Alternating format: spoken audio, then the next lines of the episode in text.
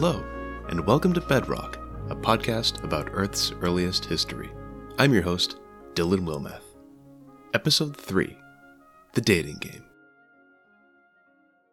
This episode will finish our trilogy of introductions to geology before we start exploring Earth's history from the beginning. There are many more basic concepts we will learn about as they start to appear in the Precambrian, so don't worry that we haven't covered topics like plate tectonics yet. We'll get there, I promise. In episode 1, I introduced the Earth calendar, a streamlined view of the planet's past, compressing 4.6 billion years into 365 days. But how do we know that the Earth is 4.6 billion years old? How do we know how old any rock is? Today, we will answer those questions by taking a brief look at geochronology, the science of dating Earth's ancient past. After this episode, when you hear a scientist, a professor, or a podcaster tell you that a rock is 3 billion years old, you will know exactly how that number was calculated. These dates are not pulled out of thin air, quite the opposite. At the end of the episode, we'll return to the Earth calendar armed with the confidence of dates, and I'll give a brief outline of the podcast's future. Humans have invented many ways to keep track of time, from sundials to smartphones. Of all these inventions, the best analogy for rocks as timepieces is the hourglass. If you have an hourglass, pause the episode and bring it out of the attic or basement. If you have a really fancy hourglass, take a picture and send it to bedrock.mailbox at gmail.com. We'll put it on the website. If not, just imagine an hourglass, or watch the intro to Days of Our Lives. Tell your friends it's for science. An hourglass is made of two essential parts the glass container, and the sand within. When you flip over the hourglass, sand will trickle down at a regular pace from the upper to lower chambers. Keep this image in mind, or in hand, as we go forward. Rocks aren't literal hourglasses, they don't reset when you flip them over. But the two aspects of an hourglass a sturdy container, holding something undergoing constant, steady change, are essential to calculate any geologic date we will start by looking at the sand in our analogy, the atoms undergoing consistent change. Then we'll zoom out to the minerals that preserve these changes, the containers, if you will. When you're ready to begin, let's turn over the hourglass. Part 1 The Radioactive Clock. Any timepiece of ancient Earth needs both consistency and longevity. An old clock that slows down and needs to be wound up is not consistent, and eventually gives you the wrong time. In contrast, the sand in an hourglass falls at a constant rate, but will run out after a few minutes. So, what natural material changes predictably over billions of years? What will be the consistent, slow moving sand in our hourglass of deep time?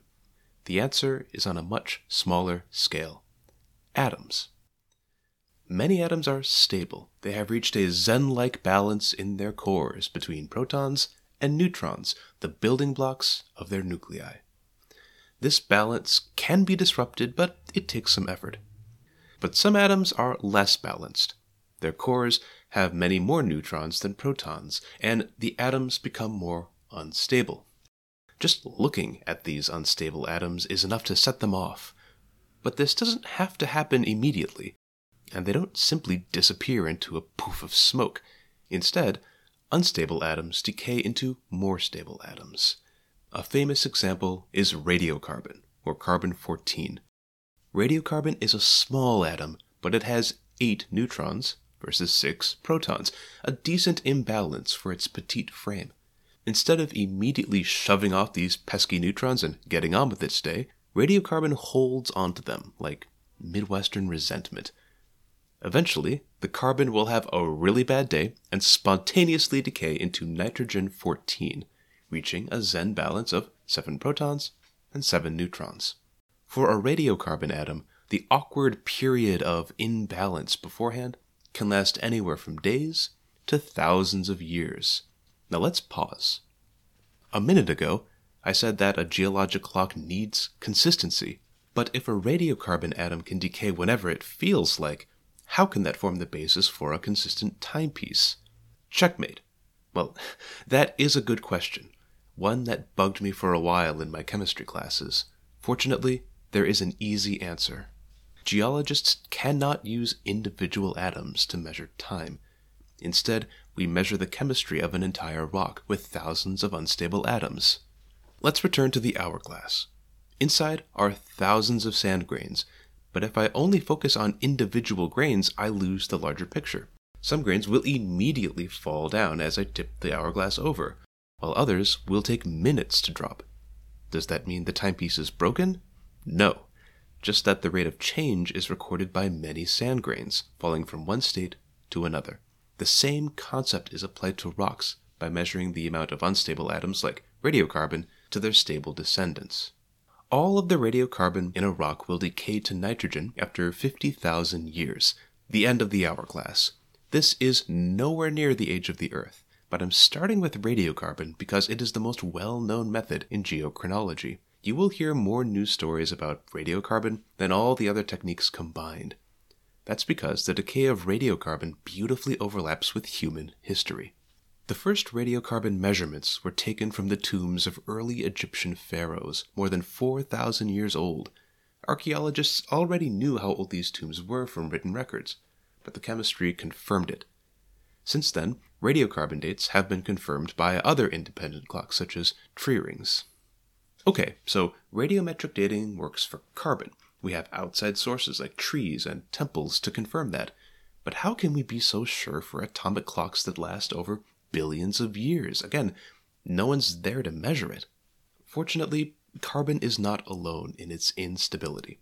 There are hundreds of unstable atoms that decay within years or days or milliseconds, and all of them follow the same pattern of decay the half life. To explain the half life, I'd like you to perform an experiment. All you'll need is a piece of notebook paper, a pencil, and a timepiece. Pause the episode now if you want to get these things. Ready? Every five seconds, take the piece of paper and tear it in half. Mark one half with an X and put it aside. After each round, you should only have a blank piece of paper in your hand. Keep repeating until you can't tear the paper apart with your fingers anymore. For a regular piece of paper, the limit should be around 10 tears and don't forget to recycle them. This paper had a half life of 5 seconds. No matter how much there was, half was gone in 5 seconds. The unstable element francium 232 also has a half life of 5 seconds, which has been measured by humans in laboratories. Radiocarbon has a half life of 5,000 years. For every increment of time you can think of, there is an unstable element that decays over that time frame. Each and every one follows the same half life rule you just applied to that poor piece of paper. The atomic half life is a well founded idea confirmed by thousands of laboratory experiments and real world applications since 1907. Even if an element decays over billions of years, it still decays, and we can use that tiny amount of change to calculate a half life. Most dates given in this podcast were calculated by measuring the decay of uranium into lead. Two uranium isotopes are used as geologic clocks. One has a half life around 700 million years, while the other's half life is 4.5 billion years, just different from the age of the Earth. When measured together, these two uranium lead clocks provide a useful check on each other, like two timers at a race. If one is off, more work needs to be done. So now we know that if you gather enough unstable uranium atoms, they will predictably decay into lead over billions of years. The concept of radiometric dating has been successfully used for nearly a century and is one of the cornerstones of modern geology. Now, let's see how the uranium clock is preserved in the rocks themselves. Part 2 The Crystal Time Capsule. Just as sand requires a vessel to make an hourglass, Uranium atoms need to be contained within a mineral to make a geological clock, but not just any crystal will do. The perfect mineral needs to be durable to resist billions of years of metamorphic heat and pressure. A timekeeping mineral also needs to be common. The more crystals we can analyze, the more detailed Earth's timeline becomes. Fortunately, just such a mineral exists. Its name is zircon. That name might ring a bell, especially for newlyweds. You might be familiar with cubic zirconia, the artificially made mineral in synthetic diamond rings. The natural mineral zircon is slightly different, but both are incredibly tough. Zircon is also a fairly common mineral, but some rocks have more zircon than others. To see which rocks have the most zircon, we need to revisit a location from last episode the magma chamber. Zircon is one of many minerals that forms as magma chambers slowly cool into granite. You are unlikely to see them in your kitchen countertops, though. Zircons are usually less than a millimeter long. Despite their size, zircons can still hold enough uranium atoms to form useful timepieces. If we zoom in even further into the atomic structure of a single zircon, we will see one final property that makes the mineral an excellent timepiece. You can imagine the microscopic structure of a zircon like an old school jungle gym made of steel pipes, with each intersection holding an atom of silicon, oxygen, or zirconium, separated by wider empty spaces.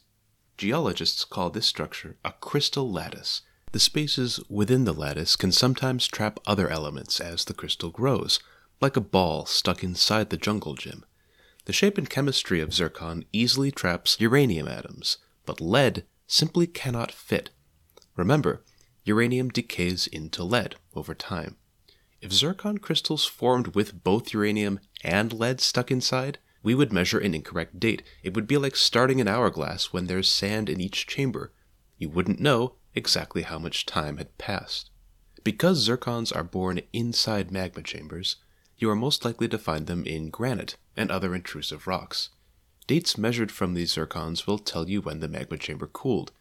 But granites aren't the only rocks that hold zircons. When granites are eventually exposed on Earth's surface, the constant chisel of water and wind will grind the rocks into sand. This is where the tiny zircon's durability comes in handy. The crystals were forged above 800 degrees Celsius. They can handle a little bath. Zircons are plucked out of granites, tossed around by rivers or waves, and eventually settle down on the beach into sandstones. We call these transported crystals detrital zircons, from the same word as detritus or flotsam. This migration does not reset the zircon's clock. The zircon still records the date it cooled underground, not the new date it relocated onto the beach. So while zircon dates from granites are more exact, dates from sandstones can tell us interesting stories about sediment transport on ancient Earth. To recap, zircons are durable, common, and are naturally shaped to hold uranium atoms. These atoms turn into lead at a known, persistent rate, the half life. These properties make zircon the standard mineral for measuring Earth's ancient past, and one of the most important minerals in geology. This is coming from someone who has never worked with zircons. Many people ask me how I date the rocks I study, and I tell them I don't. Most geologists don't personally measure the dates of their rock samples. The process to sift zircons and measure uranium concentrations is long and complicated, perfected by specialists called geochronologists. Every date from Earth's ancient past, every number in the millions and billions, was measured by a geochronologist. They would tell you that there are many other elemental clocks and minerals that I have completely ignored, and they would be right.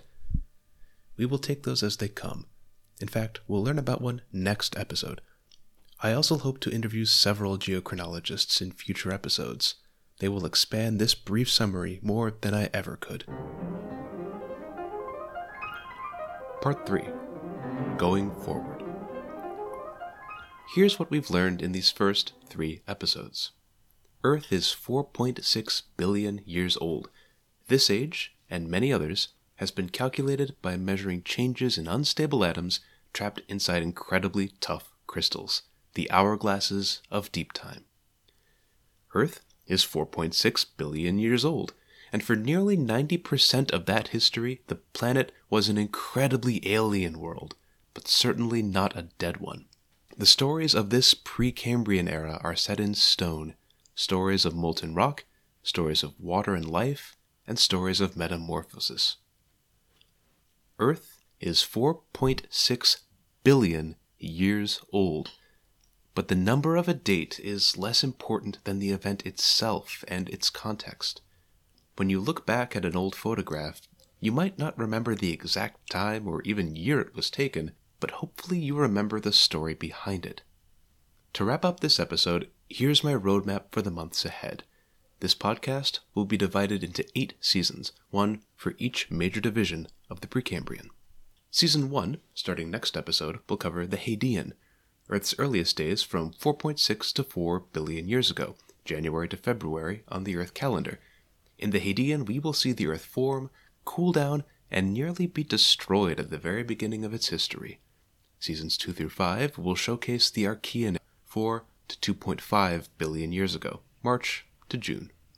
Here, we will witness the growth of continents, the first evidence of life, and eventually the first breath of oxygen. Finally, seasons 6 through 8 will conclude with the Proterozoic, 2.5 to 0.5 billion years ago, July to November. Here, oxygen really starts to change Earth's chemistry, the planet will freeze over multiple times, and at the very end, the first animals will evolve. One final note if you're listening to this, you'll notice that the podcast is starting in January 2022. You might think, so, will we finish everything by November? Absolutely not. This show will vary between weekly and bi weekly based on my schedule, and will certainly take more than a year to finish. I do not know when the story will end, but it's time we start at the beginning. In the Hadean, 4.6 billion years ago, in the cradle of stardust.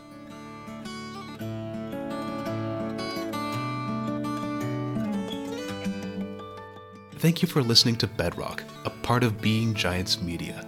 As the show takes off, I would love to hear your input on style, topics, and people to interview. You can drop me a line at bedrock.mailbox at gmail.com. See you next time.